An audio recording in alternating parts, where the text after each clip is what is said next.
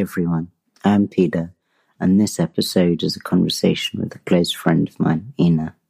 This is the second of our calls with people we knew living in the zone of the recent earthquake in Turkey and Syria. Like Francesca, who we spoke with last time, Ina lived in Gaziantep. Ina told Dody and me about her gratitude for a lucky escape, the clarity that an emergency brings, and the contradictions of working in the response to it. You can hear the adrenaline and urgency in this conversation just a few weeks after her whole world has changed and her reflections making sense of what happened. Welcome back to Cairo Calling. Ina, like how you're in Gaziantep right now? Yes, yes, yes. I mean, right now I'm in my office. Yeah. This is also where I've been living since the earthquake, um, because it's one of the few places that is um, considered to be relatively safe. It's a prefab building, so it doesn't have any bricks or, you know, kind of heavy masonry around it. So, yeah, all of my colleagues and their families and sleeping here for the past 20 days. Um, mm. So yeah, I hope um, people might be coming in every now and then. So I apologize in advance. It's a lot of movement around. But it's got better internet than your house, so that's that's a plus. Yeah, they've been investing in that. Yes, since there are so many of us here and everything happens, they've been installing like additional routers around, and yeah. So I hope that we can stay online. Yeah. No. Wow. We good. Um. Quickly onto a silver lining, but how how are you doing? How are you doing today? Like how are things? Today I'm feeling I've had like my first proper night of sleep, I think last Thursday. So the initial first days after the earthquake. So maybe I should start actually let me take you back to the actual day, which was the 6th of February. I mean the whole world knows. But um yeah, I live on a on a first floor, so in many ways, um, the actual like impact of the earthquake. I mean, I felt it incredibly stark. Um, but I know a lot of friends and families who lived in high rise buildings had a very different experience, and that's Gaziantep. And of course, Gaziantep is less affected than many other uh, areas around, especially if you look at Hatay and towards more to south. But yeah, it was like it was a massive jolt, and um, and I realized in an instant like something's really really wrong, which I'm grateful for really because this instinct kind of kicked in and um, then the plaster from the ceiling started raining on my face. I was like, mm, okay, like something is really not the way it should be. And what I think the most tremendous thing for me was the sound. Like it was kind of a train, like train tracks that are creaking. You know, I mean, it's a bit hard to explain. Wow. Like a very profound structural sound, and that kind of created this entire atmosphere of complete disorientation. Like it's hard to make sense of what's going on it was this instinct, like instinctual reaction of jumping out of bed, obviously, trying, I, I spent a second trying to find my key and I didn't manage to, to find my key and left everything else behind. I just run out the door and onto the courtyard. And by that time, a lot of neighbors had already been making the same decision. And within like minutes, there were hundreds and hundreds of people on the street. And then I realized, wow, this is a re- this is this, this, something really big just happened because initially I thought maybe this is a bit, you know, it's an earthquake prone region, so maybe people have lived through something similar, and this is maybe just seems a lot more tremendous to me than, than to many others who lived through something similar in the past. But no, I mean, it was something that then uh, turned out to be very, very clearly, very quickly to, to be of a different kind of caliber in that sense. And um, yeah, then I stood out there in the snow. It was also snowing that night, so everything came together. I mean, the conditions were just utterly yeah, I mean everything all at once and um, barefoot. Didn't have my shoes, my socks, didn't have my key or my phone. And then I started looking for people that I know, and trying to understand. Also, of course, my Turkish isn't great, even though I've been here, living here for several years. I it's still very um, yeah small talk level. So I also had trouble understanding what was going on without internet, without a phone. Um, so I was trying to find someone that I recognize in the crowd, and then um, luckily I was able to locate like a, a, colleague who just joined literally the day before, so he was brand new. Um, oh, wow. And then, and then from that point onwards, we kind of tried to make sense and and regather ourselves and connect to other people and yeah, figure out a way forward. But that was the initial few minutes. That seemed like much longer than that, but yeah, my immediate first experience of what happened. So you asked me how I am, and yeah, I mean, so thank you, but I think um, it really took a while to understand the scale of what had happened. Um, so the first two days, they were literally just figuring out a safe place to be and to sleep because the ground kept on shaking. There were lots of aftershocks. I mean, not as tremendous as the first one. There was another one around 1.30 during the day, which caught me uh, like on the fourth floor of a colleague's house to get some socks and a pair of shoes. So that was another like massive shock. And by that time, you'd seen some pictures also on the destruction that had been, you know, wrought in other places, and including in Gaziantep. So it was a lot more scary because you know what could happen as a result. You had a visual impression of what had already taken place. Um, but after that, I mean, I came to the office and then it was just functioning, trying to find a place, trying to find a blanket, you know, trying to figure out who's okay and make lots of phone calls if you can, check in with colleagues, friends, understand what happened to them. And yeah, and then I think the first one I didn't sleep at all. Um, but yeah, so then some kind of new, it sounds really weird, but I think at this point I have a new routine already. You know, it's, and I'm on, I'm live in the office now and I do everything here. I work here, I live here, and and somehow there's a new rhythm to it, to everything, and it's it's hard to remember what it was like before. You know, it's very strange. Suddenly, this is uh, quite normal. Um, yeah, and I'm feeling okay, and I think the big part of that is the kind of the the fact that we are lots of people who've gone through a very similar thing, and um, we're here for each other. So so that's been really mm. helpful. What's what's the sort of day to day like? Then do you have a like do you have a shower and a bed or? like a bucket and a place on the floor. Yes, yes, yes. So mm. it's, uh, I mean, this building is built for around like, I mean, 50 colleagues in total. So um, it's not really equipped to then suddenly host. I mean, I, I think the first night we had like 200 people here because colleagues mm. brought their families, their kids, their parents. Then, I mean, completely like something that was really like visually so arresting. Like people came with their goldfish bowls and their cages of I don't know, like uh, how do you call them? Para, like yeah, like these parakeets. Yeah, parakeets. Yeah, yeah, thank you. And then we had several cats staying with us, two dogs, trying to figure out where to put them. So I mean, it was a very animal because otherwise, kind of like, they're gonna like eat each other, right? Yeah, exactly. it was the kind of you know the yeah i mean of course you know like we're up there as the apex predator but yes it was a kind of a, mm-hmm. food chain situation and um, yeah, and we were all sleeping on the floor. I mean, we we managed to get a few blankets, and IOM. I mean, I, I should have said that. I mean, I work for an international organization here in Gaziantep, um, and part of that work is also logistics in the sense that there's a very big warehouse, and um, that was then also open for other staff to sleep there, and that developed very quickly into a much larger situation because people from nearby nearby kind of surroundings also came to stay there. Um, so yeah, we got blankets and, and, and, and mattresses from the warehouse. And yes, so we've been sleeping on the floor since, but each one of us has gotten their little spot and I think a bit attached to it at this point. and showers, it's very much a bucket because I didn't tell you, but the water was like, uh, we didn't have any running water for the first two days. Mm. Um, so yeah, the, the hygiene situation hasn't been ideal, I would say. But mm. uh, hmm. at this point, uh, yeah, we all um, be able to use the washrooms too. You're washing kind of in the goldfish water yeah. and yeah, sharing. yes. Share, sharing. Yeah. Wow. The overall situation. And I mean, maybe just one thing to add. I mean, um, so I have a lot of colleagues who work in the region beyond Gaziantep. And um, Gaziantep's, if you look at kind of destruction in other areas, has been spared the worst mm. in a lot of ways. And I think realizing what has really happened, I mean, there were these first few hours of frantically refreshing the live ticker on The Guardian, because that's kind of where I got my information from, and realizing with every single refresh button, you get hundreds and hundreds and hundreds of additional confirmed deaths. And it's, I mean, these numbers are just surreal. You can't make sense of it. It's uh, incomprehensible, completely incomprehensible. Mm. But then, of course, you overlay that with stories and experiences of colleagues and friends, many of whom have lost family, um, relatives, um, especially those who are more from the southern regions like Hatay, Marash, where the epicenter was. And you're like, oh my goodness. I mean, this is, I mean, it's extremely hard to understand and comprehend the mm. magnitude and scale of what has happened.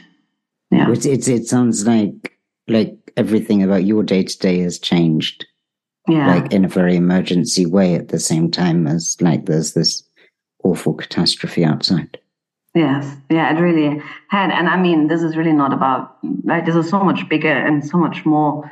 So, in the first few days, there was nothing that concerns your life as an individual. It was a very collective experience. And um, yeah, I had this urgent need to talk to everyone that I met. And it was a very outward kind of connecting experience. But when it came to thinking what it means for me, and that's only started maybe, yeah, very recently, and maybe talk about transitions. I mean, Peter, you might know this, and it's been a theme for many years. But I've had this ongoing conversation with myself around my connection to this place and where I see yeah. myself. I've been here for many years now, and I've always ever thought about these the time span spent here in months. So there was always another six months contract. Why not? Okay, let's do this mm-hmm. again, and uh, and again, and why not again? And uh, suddenly, I found myself staying in Antep for more than five years. And by the time that the earthquake had struck, uh, it was actually, I mean, it was just for me personally, but disorienting, um, specifically because, I mean, of course, for all the obvious reasons, but also because I had just made a decision to conclusively leave by the 31st of March and, and try and, uh, mm. you know, hmm.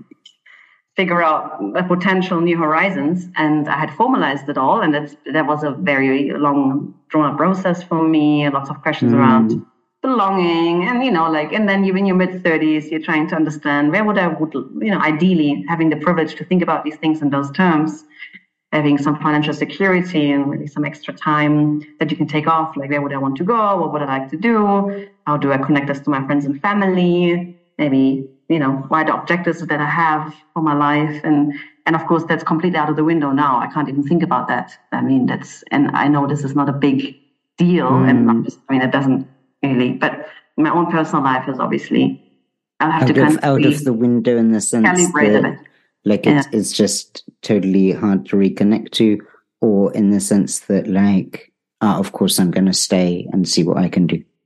Yes, exactly. And I think for me, it's just been an organic process of, but I'm here all the time. Um, it's mm. the 24 7 process. And of course, being part of this humanitarian, I mean, sector industry within a few hours you know you've had had the first calls for additional funding and uh, you know the, all this i mean you can imagine this entire earthquake response machine had kind of kicked in both on the turkey side but also the northwest syria side because of course the earthquake affected the entire region.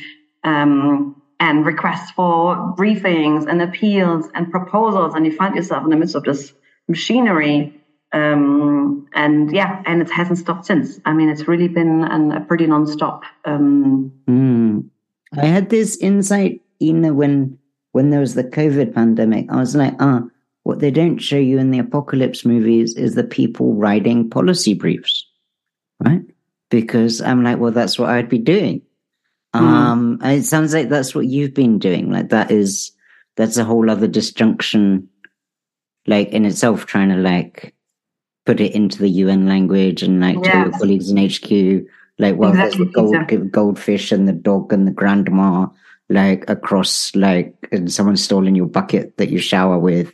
Like instant um, noodles. There's a life exactly. It's kind of right. right. Yeah. Yes. Oh, yeah. You said it really well. And in some ways, you obviously package that in a certain lingo, you know, that belongs to the sector. I mean, uh, you then talk about yeah, earthquake affected populations disaggregated by sex, age, gender, um, and uh, you kind of fit into these pre pre kind of um, pre-existing templates where you mm. neatly have to define priority areas, funding amounts, and locations. And of course, I mean, I knew this before, and I think yeah, this is not really surprising, but we were going on absolute zero information like absolute zero. Like it was impossible to, I mean, there was absolutely nothing that we knew in any kind of depth or even mm. non-depth about what was actually happening, especially in Northwest Syria. At the same time, you have these high deadlines to come up with a big response plan, and you literally, you know, and I knew that this is oftentimes the case, but I never experienced it myself in that way.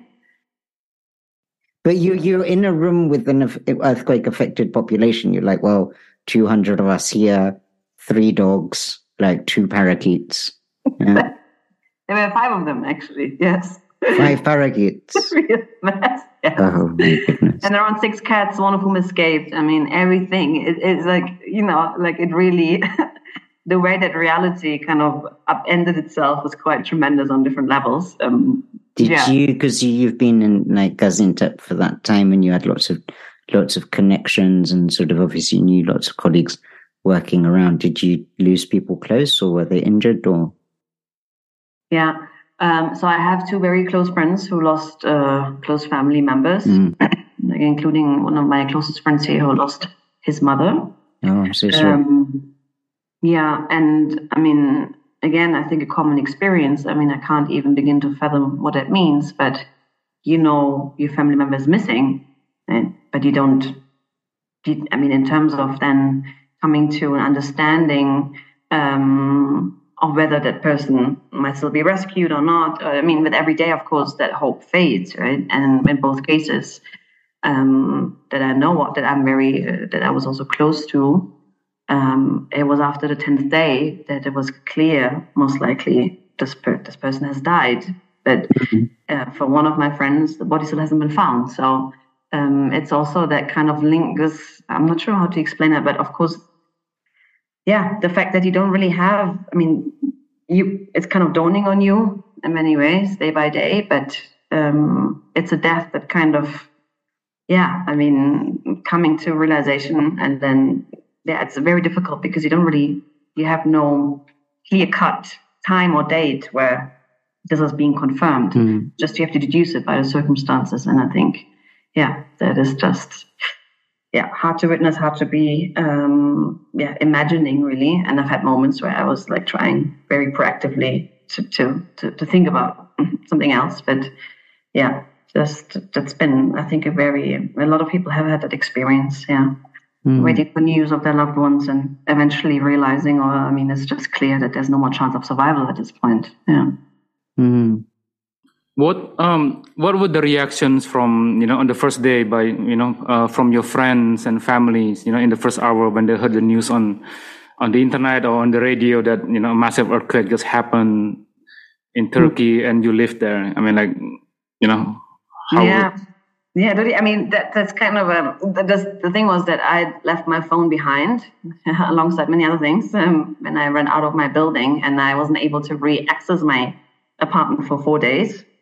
Oh, and um, yeah, so I was in that sense, you know, as easily reachable as I would have been otherwise. And uh, my first instinct was, and I did it right after the initial earthquake.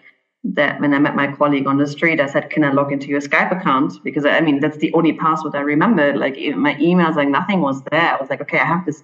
the Skype account, I just, you know, like I have access yeah. on my brain to my password and my username. So let me send a message. Um, to my to my parents, you know. So hoping that they would see it, you know, and and then um, and then that's what I did, right? But I wasn't able to speak to my parents until very late at night that day.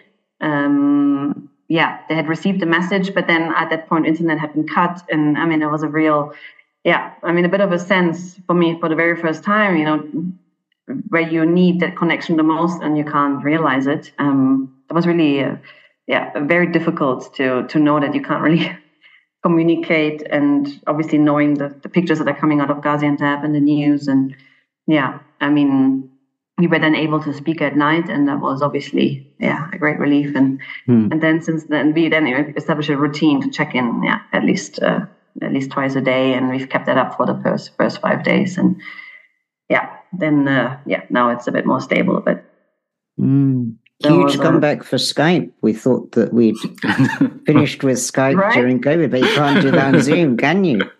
Oh my exactly. Neither Teams nor Zoom any yeah, I don't think anyone knows their Teams password. Um, Ina, no, I wish, I wish we could give you a big hug. No, thank you for yeah, sharing this. Like, what, what does it like feel like to talk about?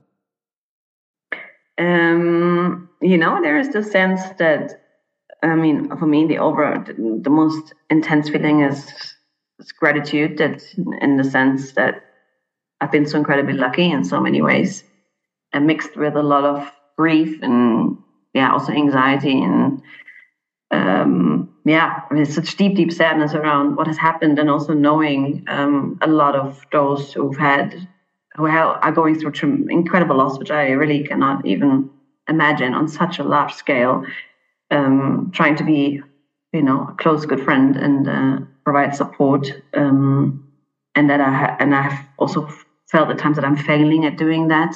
Mm. Uh, because so much was going on, you know, in my own kind of uh, like what really just happened. Um, that I think um, I found difficult um, because, of course, that's that was a key priority that you're there for people that, that you love and that you can that you can provide some kind of comfort. And I, I think at some point, especially at the, in the first two days, I it was very kind of machine like. You just try to kind of figure out what you do the next minute. Yeah, but um, mm-hmm. so yeah, I talking about it now, like it seems like it's a very long time ago, even though it's mm-hmm. less than three weeks, like a very mm-hmm. long time ago. Because as you said, like everything has changed since then. Um, not only day to day, but also the larger kind of outlook um, for the coming period, and maybe also larger questions around. Yeah, I mean, kind of the connection to here and uh, and plans for the future. Everything is kind of a bit suspended in midair. So, mm. are yeah. there kind of conversations from those first few days that really stand out for you?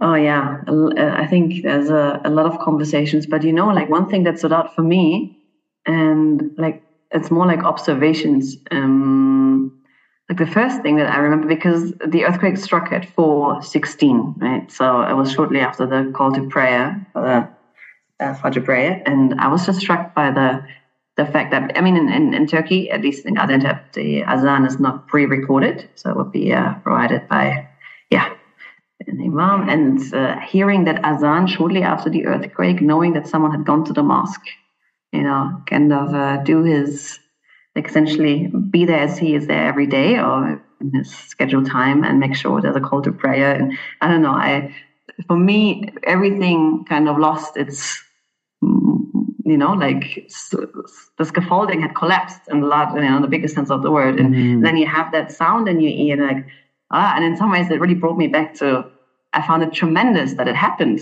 I was like, what? Mm. and then it made me think, like, I'm sure there have been many disasters and like, you know, huge interruptions and you still have the call to prayer. I mean, I found that really tremendous. Mm. um, and then mm. the other one was that uh, within minutes, um, a lot of like the, the, the streets had been like completely congested, like completely congested. Hundreds and hundreds of people of people on the street. And I mean, I found it confounding in so many ways. I asked myself, where are these people going? and uh, until like walking you know, I, or in like vehicles or yeah, in cars, yeah, and you know, like oh, you've got a traffic jam, incredible traffic jam. Of course, at the same time, you then have, have the ambulance sirens going off, and oh, and the ambulance kind of vehicles trying to make their way, but the streets were completely choked until I realized that everyone is trying to get out and find some space out of the city on an open field to take shelter in their car for however long they have to, but not within the built environment, but trying to, trying to find a space outside of the city. Mm. And uh, not having a distinct destination in mind at all, just getting out, literally just getting out. And that was something that also, yeah, it's, it's surprised me so tremendously.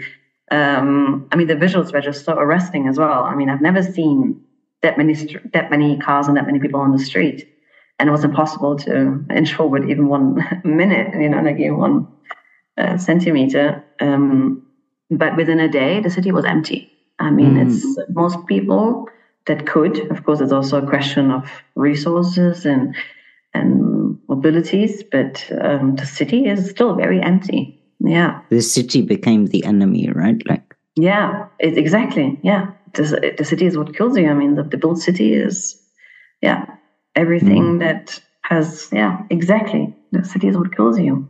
Mm. and that yeah maybe it's a really good way to put it peter. And that was also another like yeah wow shit you know like it's that i found extremely arresting as a as an image as a metaphor as a, as a, something I, I saw on the streets. Um yeah and that was just in the immediate aftermath on monday on on that monday. Mm-hmm. yeah. Yeah.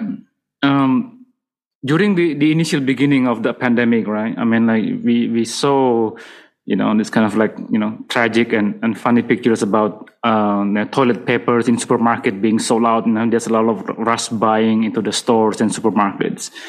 Mm-hmm. Um, how how did the society like in the city react in the first day you know because they they, they must be concerned about food and water and, and, basic supplies i mean how did you know how did people react especially in the beginning mm. of the day yeah? during the mm. early days so. Yeah, that's very quick. So, I mean, all the public, it was very early in the morning. I mean, so, you know, by eight o'clock, things would have, like, stores would have opened, people would have gone to the offices. And of course, that didn't take place. Like, um, shops and stores and supermarkets, restaurants were closed for three days.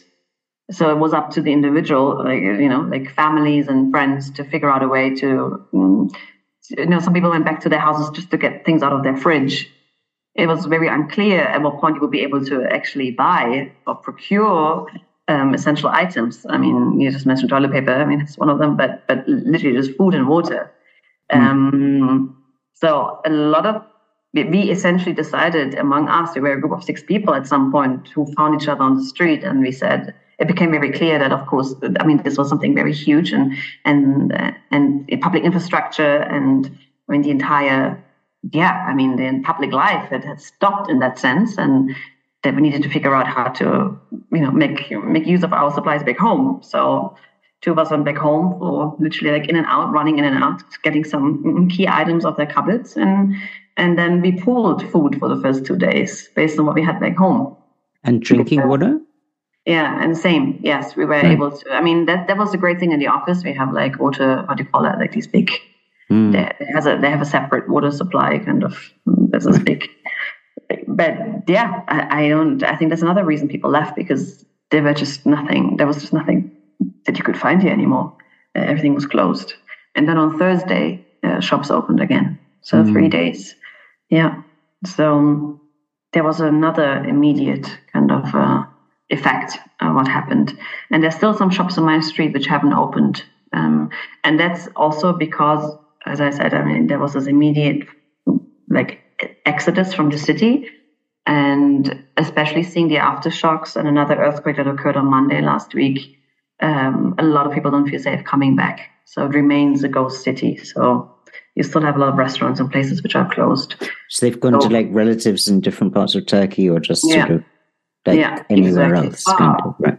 Quite far, because this area right. that's affected by these continues that's a very, I mean, that's like 15% of, I mean, the population, but uh, I think even more when it comes to the geographic kind of uh, expanse. Um, so yeah, I'm talking about Mersin, Ankara, Istanbul, um, like cities which are uh, quite some distance from here, like 500 kilometers plus. Um, yeah, so, so did, did really you quite... consider that option for you? No, I didn't consider that option. There's, yeah, my uh, my parents asked me the same question. No, it was pretty clear to me at the from from the very first day. That Your parents are considering that option. they they asked me. I'm considering. Yeah, that was a great point. Um, and I think like, and that's something that's been like such a. I mean, I knew that before. I think like life is about you know, your relationships, connections. But the fact that my friends and colleagues were here, and uh, that's something that we'd experienced together, um, and there would be potentially a way. I mean, potentially, I'm still figuring that one out. That's an open question. To, in your own small way, potentially contribute to whatever will, you know, whatever efforts might be um, put in place to address the situation in, in, in, in different ways. To be there for that, yeah, that was immediate and that hasn't changed since then. That was very clear to me. So I never really asked myself if I want to. Like this option didn't really present itself to me. So um, yeah, and until today. And I think it would actually be difficult to leave at this point in time. I think it hmm. a bit more time to to do that. Yeah. I guess as as your friend, I'm a bit sort of uh, like halfway between your perspective and your parents' perspective. and like sometimes, sometimes contributing also like means making sure you've looked after yourself and have have mm. the capacity to do that. But I know how much meaning you get from those connections with people and how much meaning you get from sort of being in that wider cause, which, um, like some points in our work can be a bit questionable, but yes. like, now seems very aligned with like, uh, like sort of where, where you work and where you are and what needs to be done. Mm. Um, so I can, I can see why you feel that, but also, yeah. Yeah.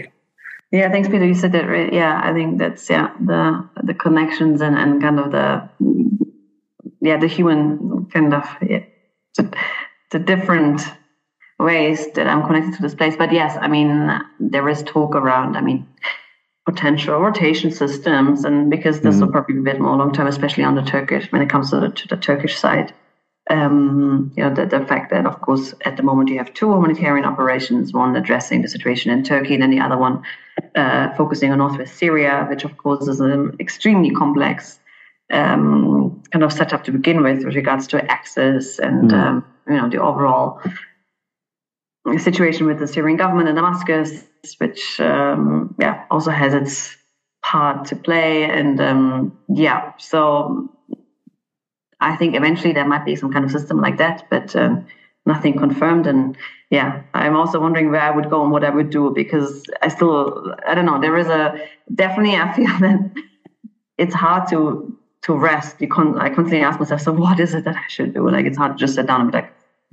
And I know that that's not a sustainable kind of situation, so it's Mm. important to make sure that yeah, you you you know you, you also kind of turn that focus on on yeah how you feel, and that's been something that you know has been a bit difficult to actually know how you feel because it's uh yeah just a lot of external stimuli uh, every single day and then you Mm. can get so busy that you don't need to ask yourself that question at all it doesn't really come up because the day only has 24 hours and there's so much to be done so um i think what you said is really true like trying to Mm. don't completely um, lose that yeah kind of feeling. But you for said you, you had a night of sleep on Thursday.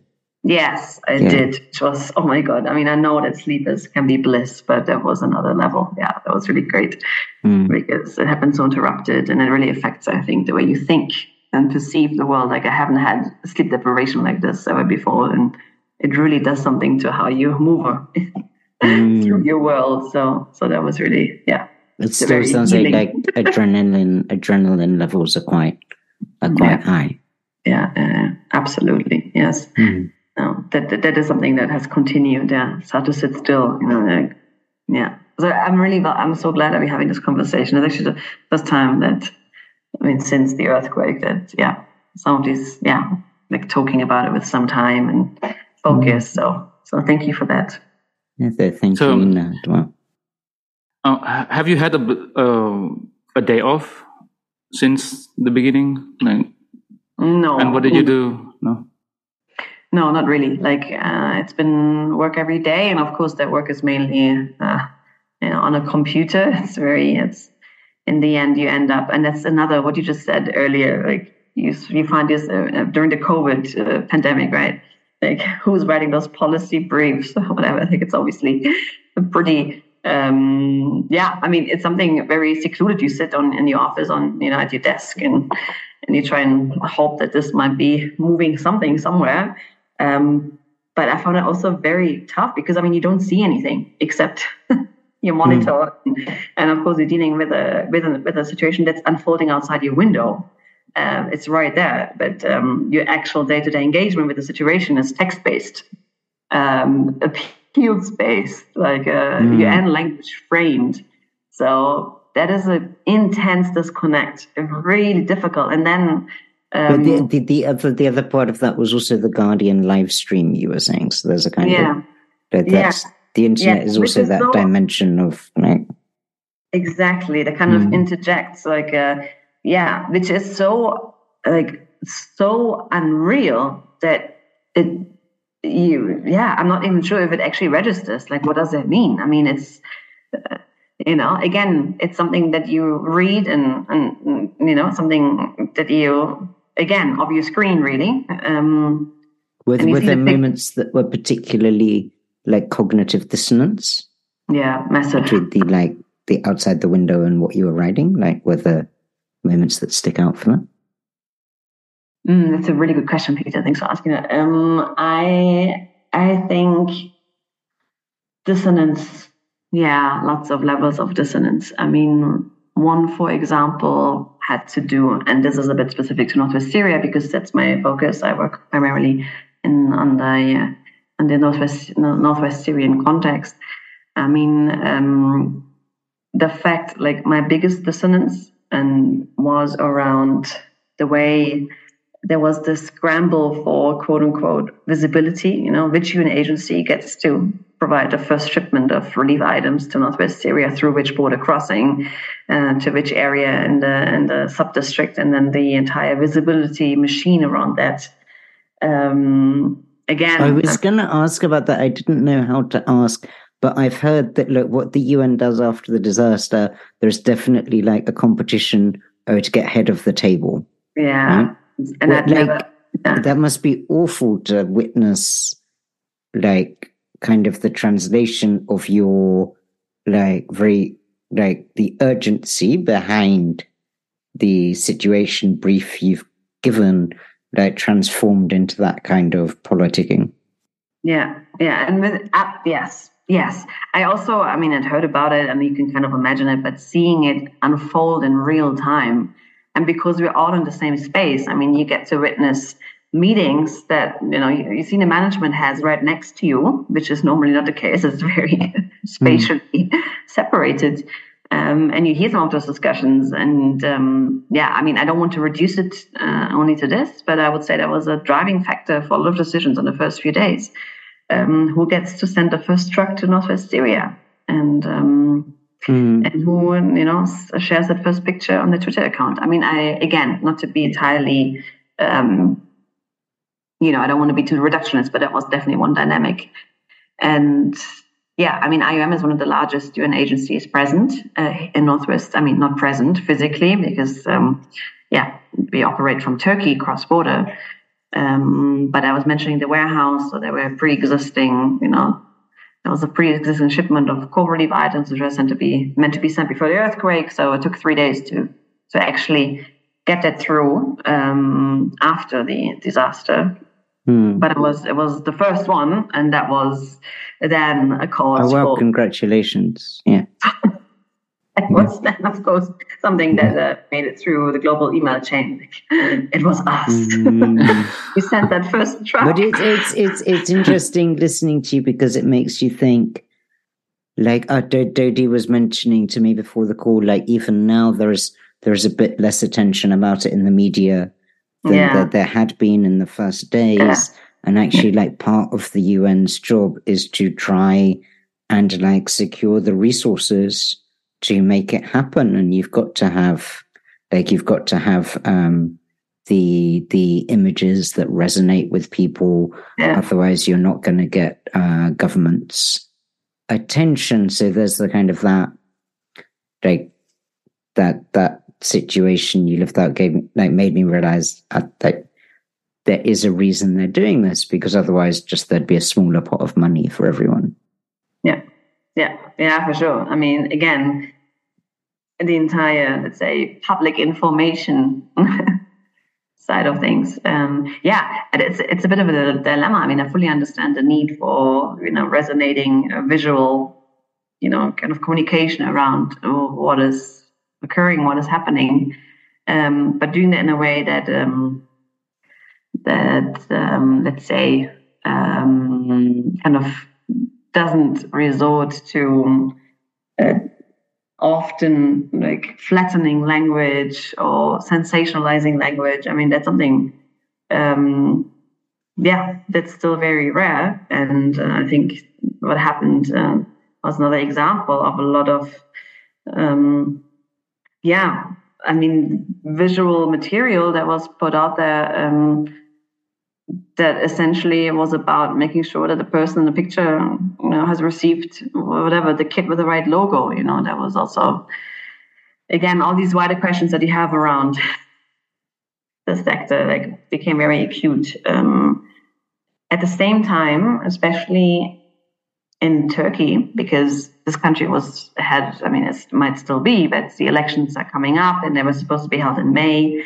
Um, so this also is playing out in a situation that is extremely, uh, let's say, like quite critical and very sensitive um, in many ways, and it would have been regardless. But it's been heightened a bit by the, what's at stake politically um, at the moment, and it's been very interesting to see how um, the government has been so intent on making sure that it's seen to be extremely present and um, uh, centralized and in charge um, to the extent that uh, I mean rescue teams and I mean you know kind of civil like collective action um, volunteers that came in. I mean some of them had to wait for two days to be assigned to an area where they were able to work.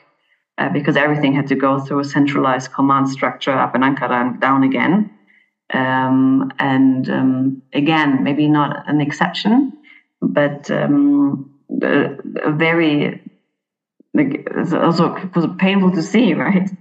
How much needed support is is held up so much um, for wider political kind of reasoning and yeah, and, and that's something that I could see firsthand here in, in Gaziantep. Um, you know, there was, or for example, support being provided by a kind of a provincial uh, government that is held by an opposition party, and that was not accepted, for example, by the municipality here in the midst of a massive, or was not, they were not allowed maybe to accept it in the midst of this massive um, disaster. So, yeah. Mm. You're I mean, speaking so about it quite objectively, but like, I don't know if you've like been shouting in meetings or sort yeah. of staying staying professional, like you're because no, you're no, quite no. objective at the moment.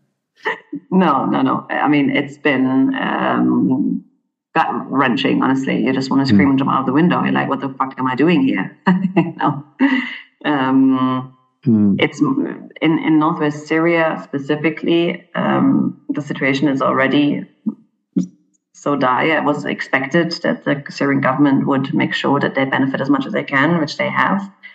Um, but of course, I mean, the anger, frustration as to how things have unfolded, and it's really, I think, there's another reason why I don't sleep so well. um, mm. And it's the same for many of us. I mean, um, not to deny, I mean, a lot of things have, and I don't want to kind of paint it. Obviously, it's a very nuanced uh, situation, but there is, I think, um, yeah, especially if you look at the wider politics and uh, hard to maintain you know, um, mm. yeah, positive outlook. You, you, summed up development feelings sort of quite directly, like that I can't imagine being anywhere else. And also at the same time, what the fuck am I doing here? like that's the, that's the yeah. glorious cocktail. Yes, that, that is we... part of this glorious cocktail, which is, you know, yeah, high percentage. Yes, yes, I know. And that's something that, um, I haven't really figured out, you know, it's, uh, I think a lot of it is very like to do lists, which have to be you, you kind of know, okay, this appeal is coming. I need to be A, B, C, D, E, and then at it's nine nine p.m. You've heard your shitty share of news during the day around how things are going, but at that time, you're like, okay, if I don't kind of shut down my computer now, or at least try to get a meal in, I can't function, and then the next day starts. So.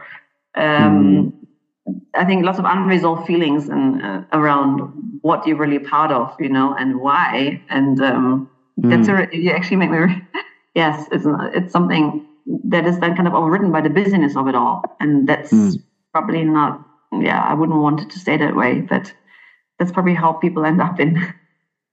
yeah, I mean, um, that's some of the dynamics at play, I guess. But it's a really mm. good point. It's obviously as always, you know, these internal contradictions of uh, existence, but that's a big one. It's a huge one. I haven't found a way at all to reconcile those things. Hmm. Yeah. Um, you know, like everyone seems to have, you know, this kind of thoughts, right? Uh, if I were in this this situation, this is how this is how I would have, you know, reacted, right? In the case of emergencies, whether it's a big disaster like fire or earthquakes. Um, so, have you had a chance to reflect back? You know how you react and and and behave in the in the first days and everything. And like, did it match your you know mm. imagination before? Right, the mm. the earthquake happened. So. Yeah, definitely. I mean, I uh, the, the, immediate it was a complete gut instinct. Like I don't even remember thinking anything except like this body kind of signal of just get the heck out, just whatever it takes, just get out. Knowing that I was on the first floor, I think if I would have been up there like on the seventh, I'm not entirely sure if I would have had uh, as clear a thought as to what I should be doing but knowing that the the ex you know the door of the building is reachable yeah. and I can get there within seconds, I was completely clear that I mean I hadn't really thought about ever. I'd never really thought about being in an earthquake, which considering that I'm living in a very earthquake prone area, but it just didn't feature at all, um, despite the fact that several earthquakes have occurred while I was in you, Turkey. You hadn't had to drill or anything? No, we've never had any any drills, nothing. There was just nothing. so and it happened in the middle of the night. I mean, you asleep in your bed. So the first thing, I mean, it's it's completely dark. You, I mean, it, the entire like nothing makes sense. You know, like it, it generally. I mean, maybe it wouldn't uh, either way, but you literally kind of the REM cycle, and suddenly everything's upside down. You know. Um, yeah, and I just had a sense like, shit, whatever it is, I have to get out of here, and I'm glad for that. Um, um, I, but there was no real thought. It was more like an instinct, um, like pure instinct, and uh, not really knowing. Then I googled like what to do, and when I finally managed to connect, I'm like, what should I? You know, was it the right thing to do? What should I? Is this like what British people googling what is the what is the European Union after we voted to leave it? What yeah. the expert advice? You know, what's the oh. standard standardized? And how much did you? How how much were you? How much were yes. you on on on best practice?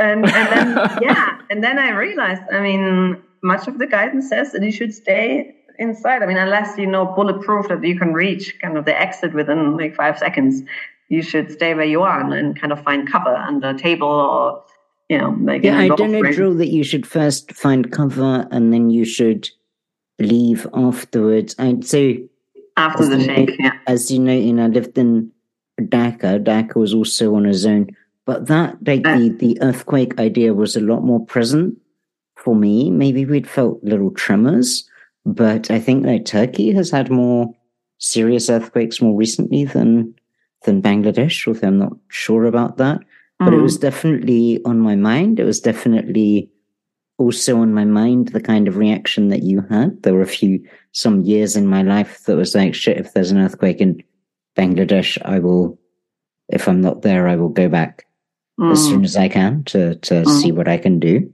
Um, and maybe isn't my feeling now, but we did a bit of preparedness. My preparedness was getting, getting a whistle, which apparently is useful if you're if you're stuck. So I have a whistle on my keychain, but yeah, whether like yeah. um, there's the idea of having a grab bag as well, but mm-hmm. um, yes, I remember reading about that. That's part of the expert advice. um, after the after the yeah, there's a grab bag, and my learning from that drill was have a grab bag with small currencies in it because if you've got like a hundred dollar bill and someone's got a bottle of water, like you, you're gonna wish you had a five dollar bill. so that was that was what I've taken. And where also, did you put it? taken from I think I don't know yet. No, I don't know, but I'm also taking from your story that like your little um a little phone and the grab bag is also is also a good idea.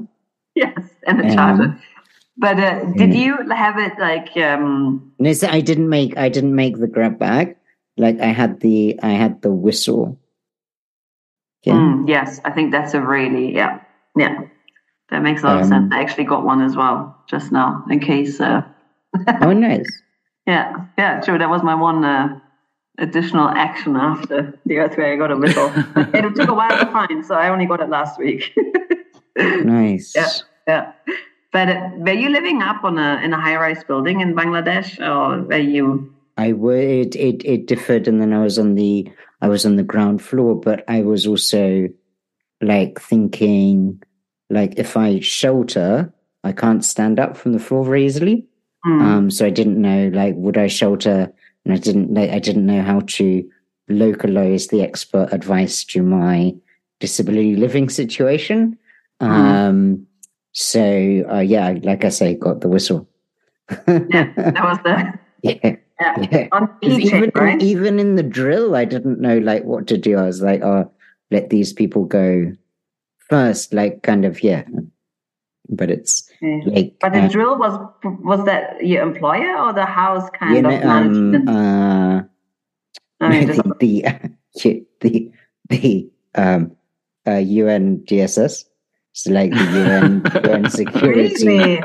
security people gave us a like cross agency drill in um, earthquake preparedness, not to stress a point, you know, but because it was a earthquake prone zone.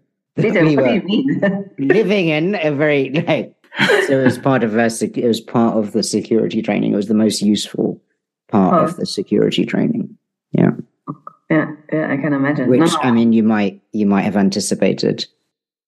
I, you know, I remember the UNDSS security training. I arrived here, and the key thing was, uh, which I, I mean, very problematically phrased, but it was around dress codes and, uh, you know, like uh, yeah, cultural differences and how to deal with them. Wait, but you weren't observing the dress code when you came outside in your pajamas, were you?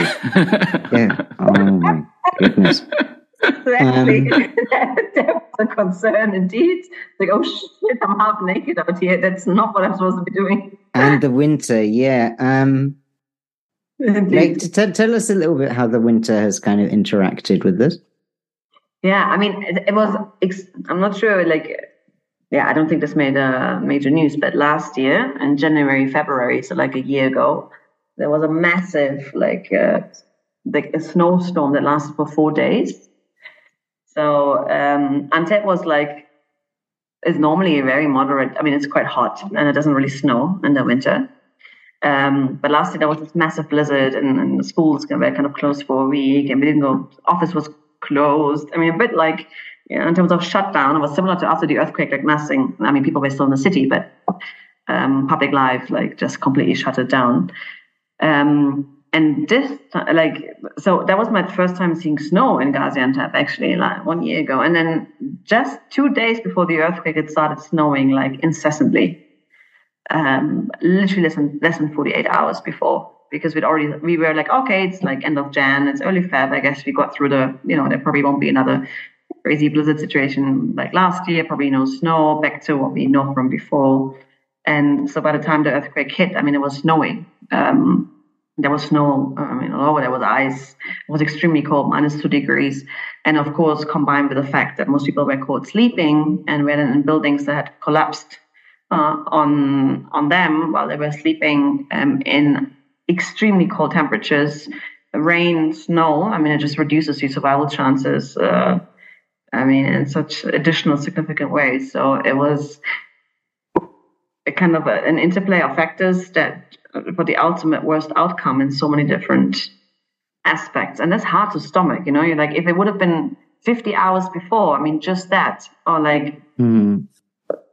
you know, like in that way, temperatures were a lot more, you know, like livable. Um, probably, you know, that, that would have meant that the, the situation, I mean, they would have provided for more opportunities for people to maybe hold or hold on for a bit longer. And that mm. was obviously then so i think the, the biggest um, kind of interaction of these different factors was that it made it a lot more difficult to um, yeah hold out for longer periods of time yeah when we think about like weather events and climate change we like think about the direct consequences and we don't necessarily think so much about like how they're going to interplay with other stuff going on T- tell us a little bit like you've kind of referred to the things that that that make you angry or could have been different and the um like the gratitude is also like I must have told you, you know, when I had um when I broke my leg on the like emergency trauma ward,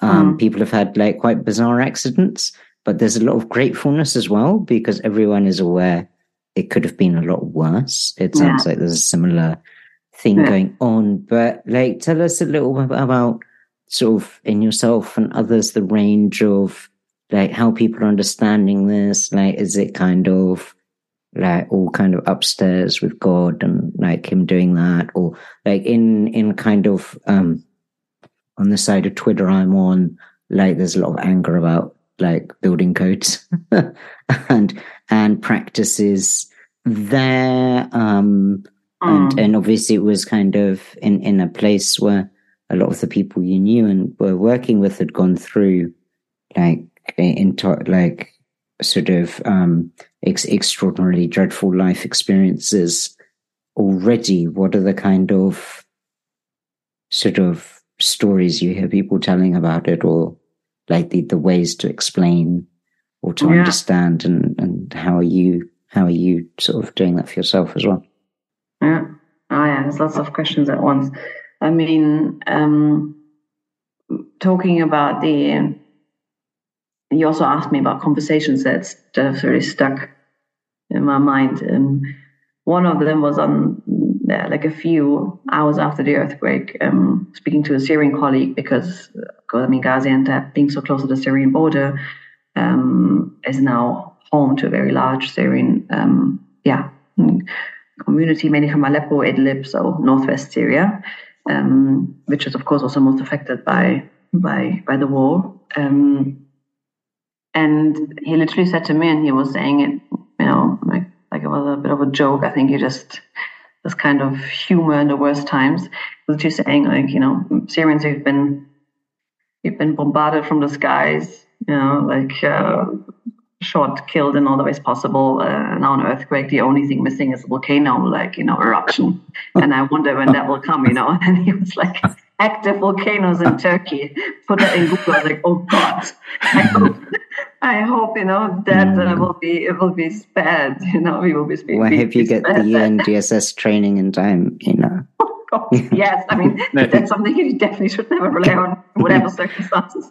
Oh, but yeah, it's not, kind of like you know we've seen so much, and uh, not seen, but I mean the experience of violence is so pronounced, and so yeah, I mean the way that people are being killed and die and so impacted by different types of tremendous violence that yeah they were like this is a sick joke. I can't believe that now thousands of us are dying in a freaking earthquake. Like that's just that's just not that's just so incredibly like what a sick joke is this?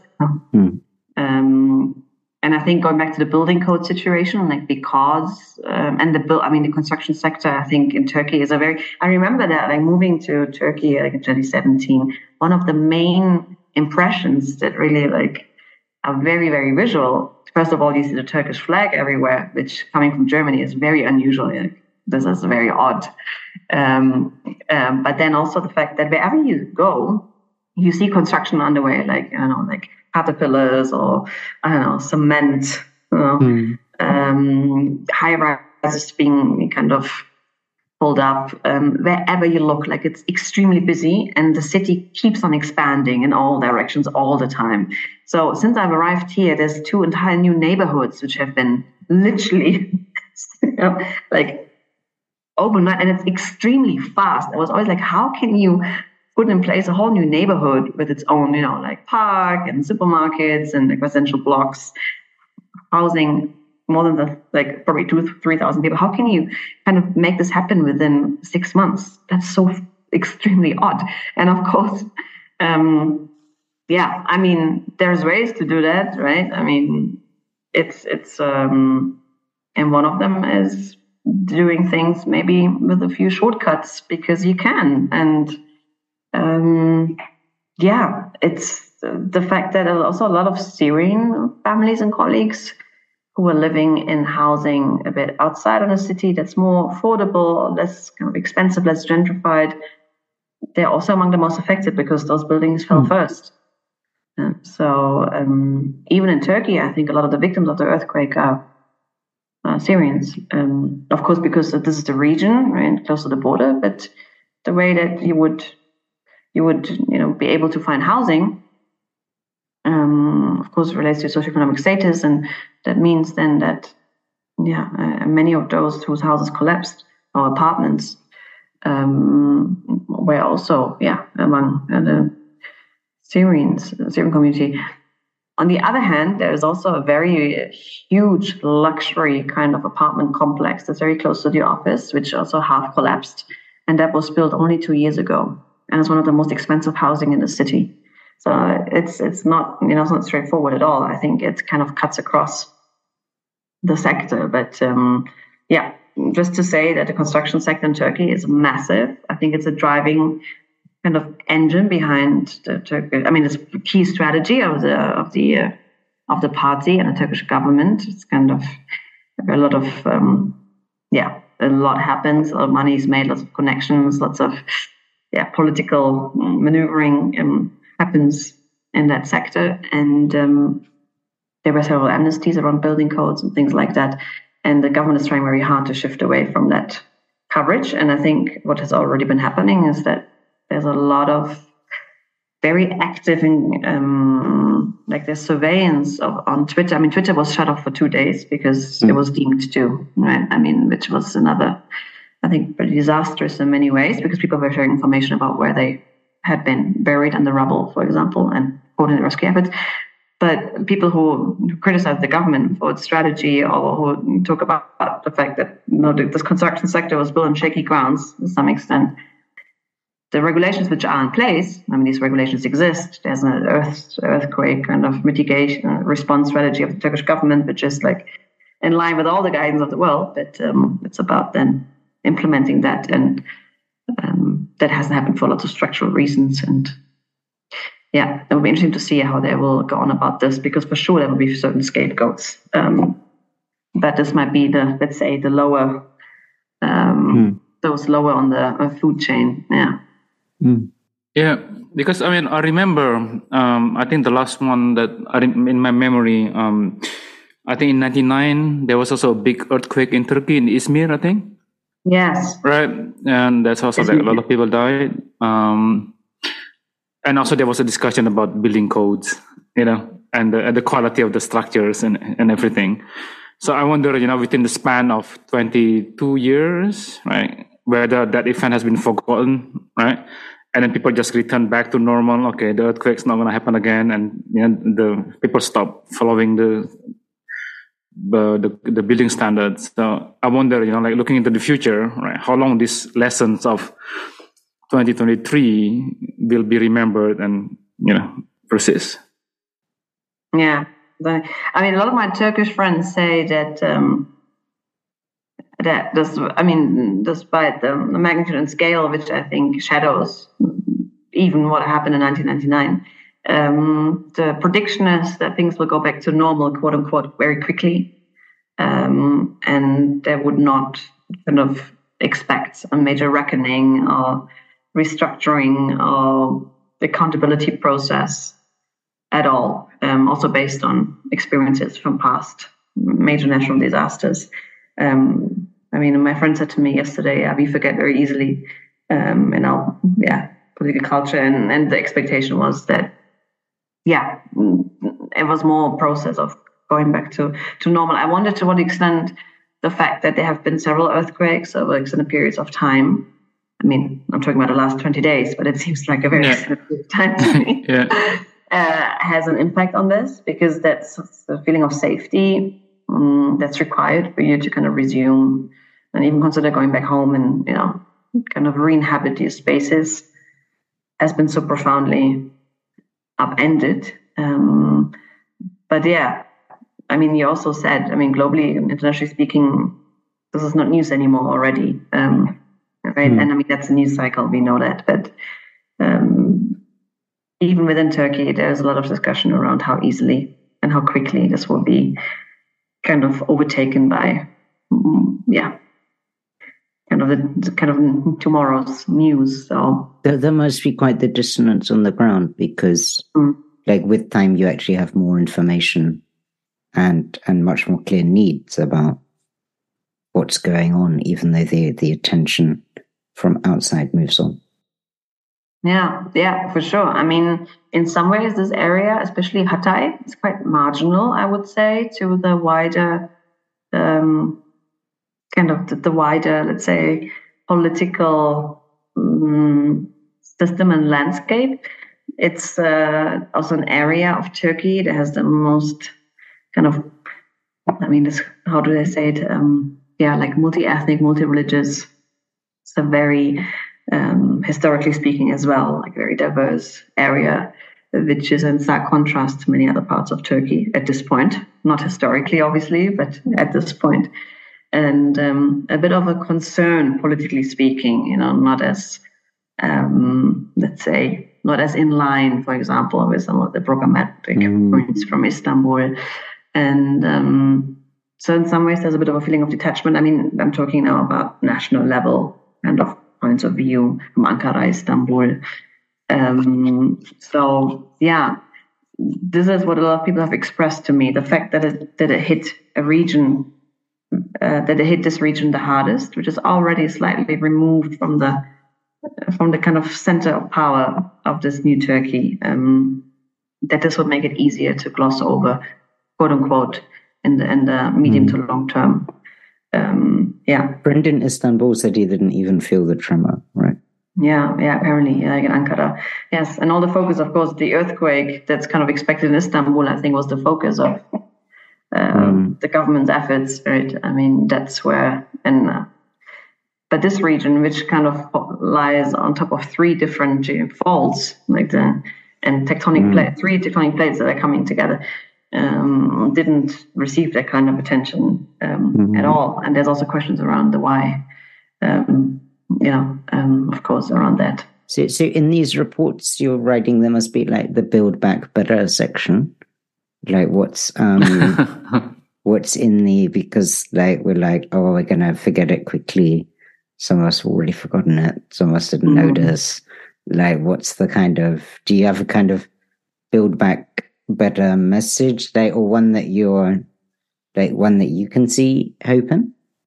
You know, Peter, because again, like, uh, I focus on Northwest Syria in my paper writing, in my brief writing, um, the expectation, and this is this was she expressed very, very clearly, like, no one expects a build back better phase in northwest Syria, mm. seeing the fact that um, the, the constrained access that's in place, the fact that there is no heavy machinery that anyone would, you know, get over that border without angering the Syrian government in Damascus.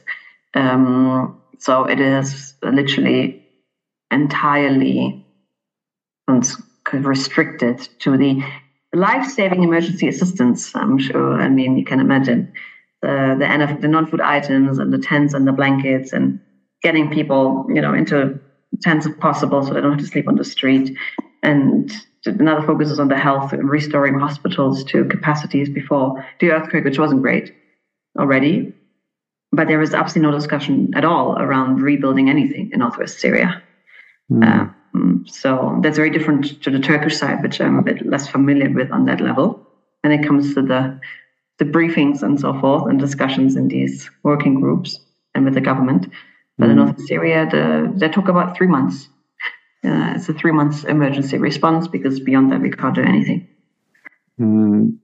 So, so listen, oh, wow. listeners might not know that the like, and you know, tell me where I go wrong. Like that, the UN was providing support to Northwest Syria, which was the sort of more rebel-held zones. Mm-hmm. Um, under a UN framework, but then that was like every yeah. three or six months is then goes up for renewal and goes up to the very last minute, um, and and whatnot. So it's under that only under that structure that the UN can provide that assistance, and that's limited by like, the Syrian government and by other other yeah. international actors. Um, I guess particularly Russia.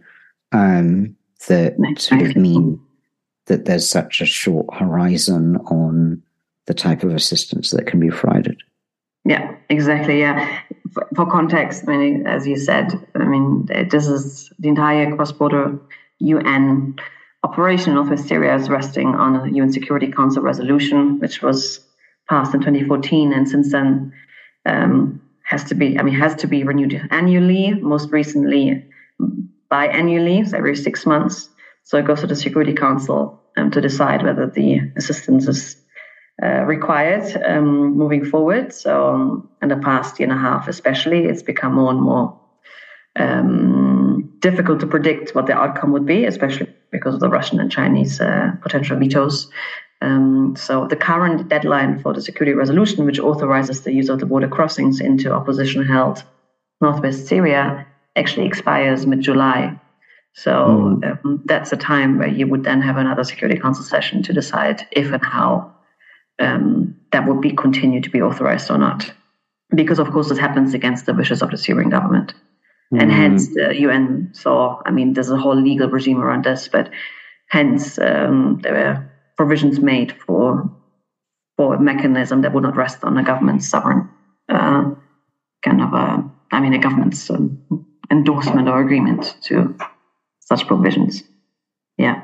So that makes it very difficult, and it also restricts what kind of items can be provided in Northwest Syria, by whom, through what border crossings, and of course, then it's a very complex environment with regards to authorities who are in control. Um, there's areas that are under Turkish um, control, and then there's areas which are governed by what's widely considered or described as, um, yeah, like uh, more Islamist groups, which yeah have built structures over time, and uh, there is a race. And it's quite a dynamic context. Um, but yeah, there's also essentially a big factor that involves sanctions on certain groups, um, and what that then means for yeah assistance that can be provided or not, especially with U.S. funding. So it's a very very complicated uh, overall landscape, which of course then, as you can imagine, in this kind of current context um, makes everything even more complicated in lots of different ways. Yeah, yeah, the ge- geopolitical barriers to providing help to people in need. Yeah, I mean, they're just um, absolutely these barriers are massive, really. Yes, yeah, mm. very difficult. Yeah, so so that's a kind of key um, key challenge, and um, that makes it also sets it very much apart from the situation in Turkey mm. where you have a you know a government that's actually engaging in rescue and relief operations. Um, whereas, um, yeah, and on the Syrian side, that's entirely provided by um, civil defense support. You know, um, and it leads to kind of big disparities into kind of what information we have, and even on the response, and you kind of see like news articles just talking about the Turkey side, and you're like, well, okay, that's the yeah. side we can all get to, but um, yeah, yeah, exactly, exactly. I mean, of course, in, in terms of yeah, absolutely true. Like it's a bit of a footnote in many, mm. in, in much of the, the coverage. Yes, and if you don't know any, I mean, if you're not familiar with Syria, it's also hard to mm, to understand what it really means. I mean, the fact that the earthquake mm. came on top of ten years of war, um, displacement, um, you know, um, all types of rights violations, and most people in northwest Syria, and this is very I mean, the death toll stands at 6,000 in northwest Syria. It's a population of 6 million. And I think it could have been so much higher if it wasn't for the fact that most people live in tents, in camps. I mean, it's maybe the mm. only time where living in a tent has saved you or like potentially, you know, like provided some kind of protection from mm. what could otherwise be a life threatening event. I mean, it, it's very, mm. it's, because uh, so many people live in these flimsy structures and i mean in so many ways so terrible but when the earthquake struck it was much less likely that you would be hit by yeah that you be buried under rubble because mm. there's no mm. concrete structure around you I'd, I'd thought those numbers might be just big underestimates as well hmm? i'd wondered if the numbers were just big underestimates yeah i mean that's something that we also thought i mean we that's uh, something that um, that was a big question, and um, there is a lot of. I mean, at this point, also through Syrian colleagues who are very much in touch with families and who are connected very much with civil society, that is the confirmed more or less number. Mm. Because also you have a lot less concrete structures um, and and urban settlements so yeah, so see, maybe even on the Turkey side, then the difference between the official number and the actual number might be a bigger difference on the Turkey side. For sure, that's I was about to say that. Yes, this is what, what's expected. Like on the Turkey side, I think the numbers will continue to rise substantially, whereas in northwest Syria, that's not expected to the same extent. Yeah, yeah, exactly. So yeah.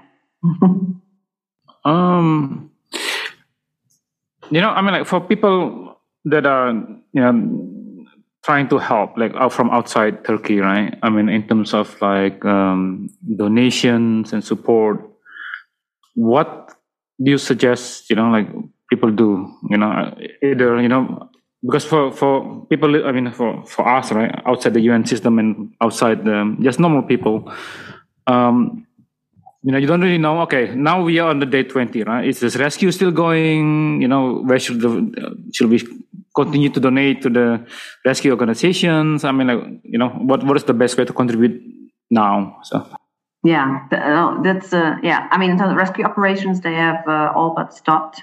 I mean, at this point, it's about yeah i mean trying to identify those who are still missing um, but not in the hope of finding anyone alive.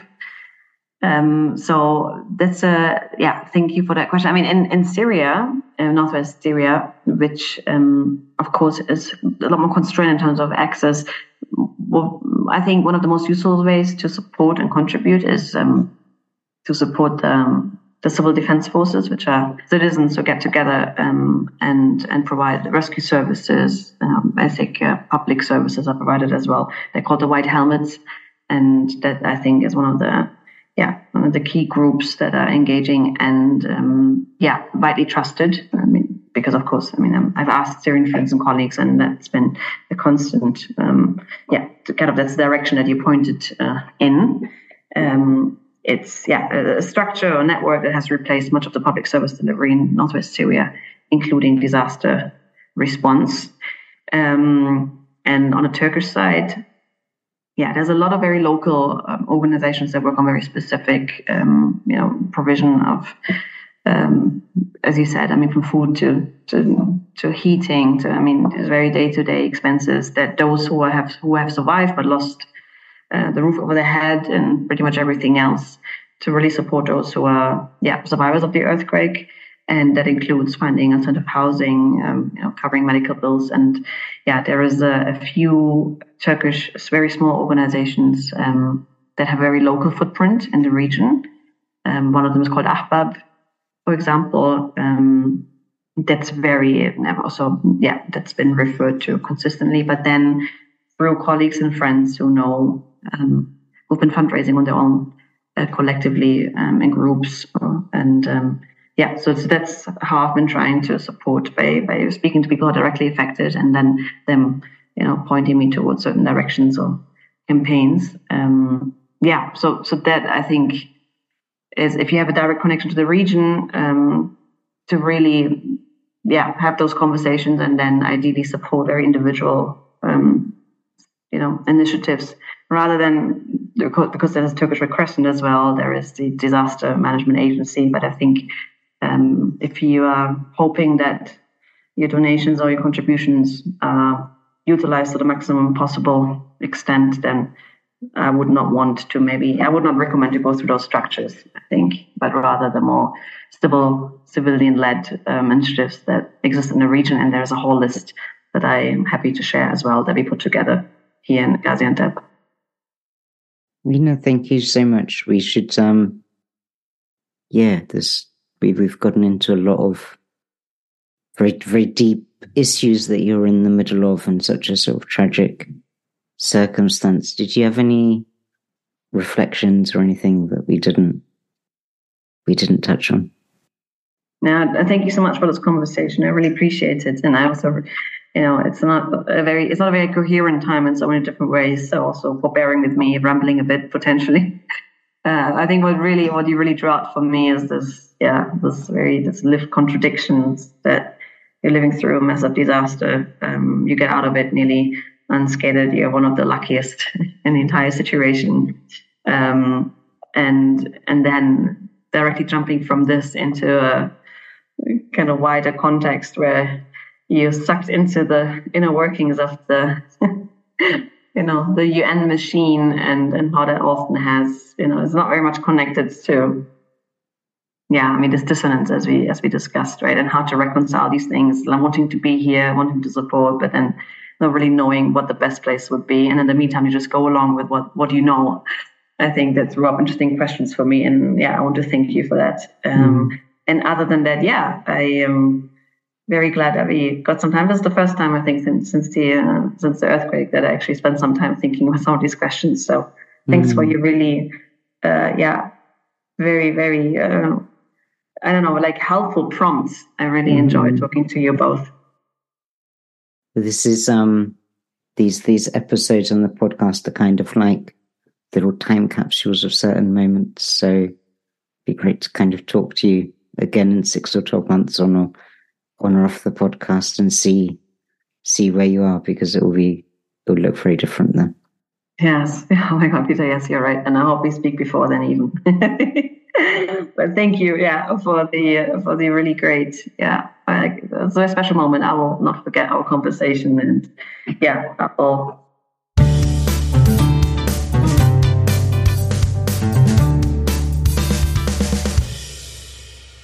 Thanks so much to Ina for talking with us in the middle of such a difficult time.